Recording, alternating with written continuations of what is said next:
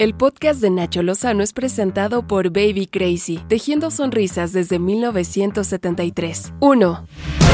Al menos 1.297 personas murieron por el terremoto de 7.2 grados que sacudió Haití. Hay cientos de desaparecidos. De acuerdo con el Servicio Geológico de los Estados Unidos, el epicentro del sismo fue ubicado a unos 125 kilómetros al oeste de la capital, Puerto Príncipe. El presidente de los Estados Unidos de América, Joe Biden, ordenó enviar ayuda humanitaria de inmediato. De la misma forma, se solidarizaron República Dominicana, España, Argentina, Venezuela, Chile y nuestro país, que envió dos aviones con ayuda. El presidente Andrés Manuel López Obrador esta mañana mandó sus condolencias desde Palacio Nacional. Lamentablemente, un sismo afectó a Haití, de por sí un pueblo muy pobre, con problemas también políticos. Acaban de asesinar al presidente. Decidimos apoyar y vamos a seguirlo haciendo porque nada humano nos es ajeno y olvídense de las fronteras. Y es que al país caribeño le ha llovido sobre mojado. Vive una crisis política por el reciente magnicidio de su presidente Juvenel Moïse. Pero súmele que además de ese asesinato el pasado 7 de julio, la crisis política, la crisis sanitaria por el COVID-19, la falta de vacunas y de asistencia médica han hecho de este país un verdadero infierno para los haitianos. 2.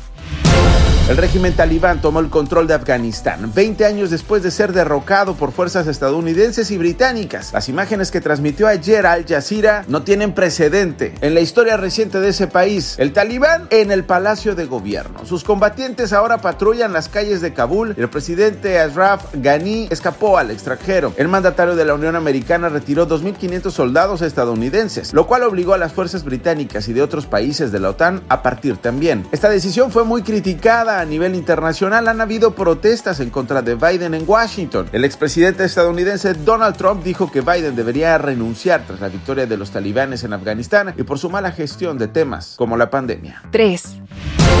22 personas resultaron heridas tras una explosión por acumulación de gas en un edificio ubicado en Avenida Coyoacán en la alcaldía Benito Juárez de la Ciudad de México. La jefa de gobierno, Claudia Sheinbaum, estuvo en el lugar y a través de su cuenta de Twitter informó que de los lesionados, seis tuvieron que ser trasladados a un hospital debido a la gravedad de las heridas. Hay una persona con eh, gravedad media que tuvo más quemaduras, los demás eh, en situación media o leve. Va a ser la revisión el Instituto de Seguridad de las Construcciones junto con los peritos de la Fiscalía.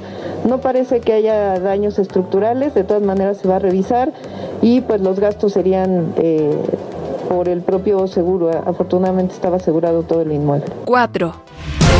Luego de que el juez primero de control, Rómulo Bonilla, liberara por falta de pruebas, esto es increíble, a cuatro policías de Mérida, Yucatán, acusados de golpear, torturar, violar y matar a José Eduardo, un joven de aquella ciudad. Bueno, pues en redes sociales se filtraron videos captados por cámaras de vigilancia donde se ve a los elementos policíacos violentando al joven. Aunque un juez dictó la liberación de los uniformados, las investigaciones continuarán, dice la fiscalía. Claro, y mientras una familia rota, el asesinato de un joven impune y cuatro policías campantes en la calle, poniendo en riesgo a otros jóvenes que podrían sufrir lo mismo que pasó José Eduardo. En la mañanera, el presidente Andrés Manuel López Obrador habló sobre este caso. La mamá del joven declaró de que me iba a buscar. Le mando a decir que no hace falta que venga, este, porque voy a dar instrucciones a la secretaria de Gobernación, licenciada Olga Sánchez Cordero para que atienda este asunto, que se vea la posibilidad de que el gobierno de la República, el Ejecutivo Federal, presente una denuncia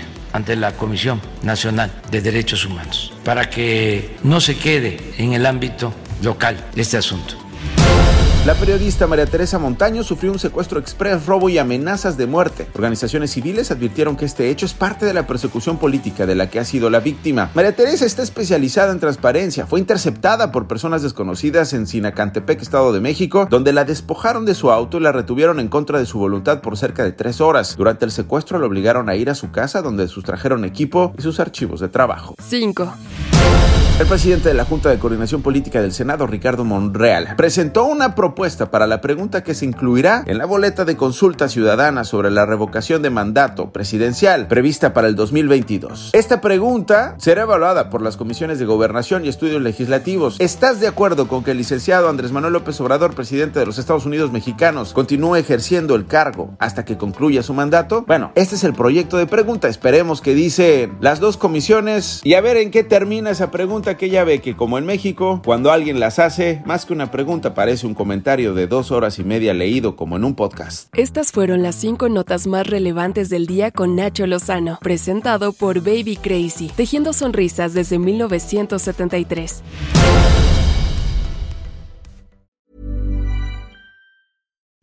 Would you like to look five years younger? In a clinical study, people that had volume added with Juvederm Voluma XC in the cheeks perceived themselves as looking five years younger at six months after treatment. Look younger, feel like you. Add volume for lift and contour in the cheeks with Juvederm Voluma XC. Reverse signs of aging by adding volume to smooth laugh lines with Juvederm Volure XC. For important safety information and to find a licensed specialist, visit juvederm.com. That's J U V E D E R M.com. Not for people with severe allergic reactions, allergies to lidocaine, or the proteins used in Juvederm. Common side effects include injection site redness, swelling, pain, tenderness, firmness, lumps, bumps, bruising, discoloration, or itching. There's a risk of unintentional injection into a blood vessel, which can cause vision abnormalities, blindness, stroke, temporary scabs, or scarring. Talk to a licensed specialist to find out if it's right for you.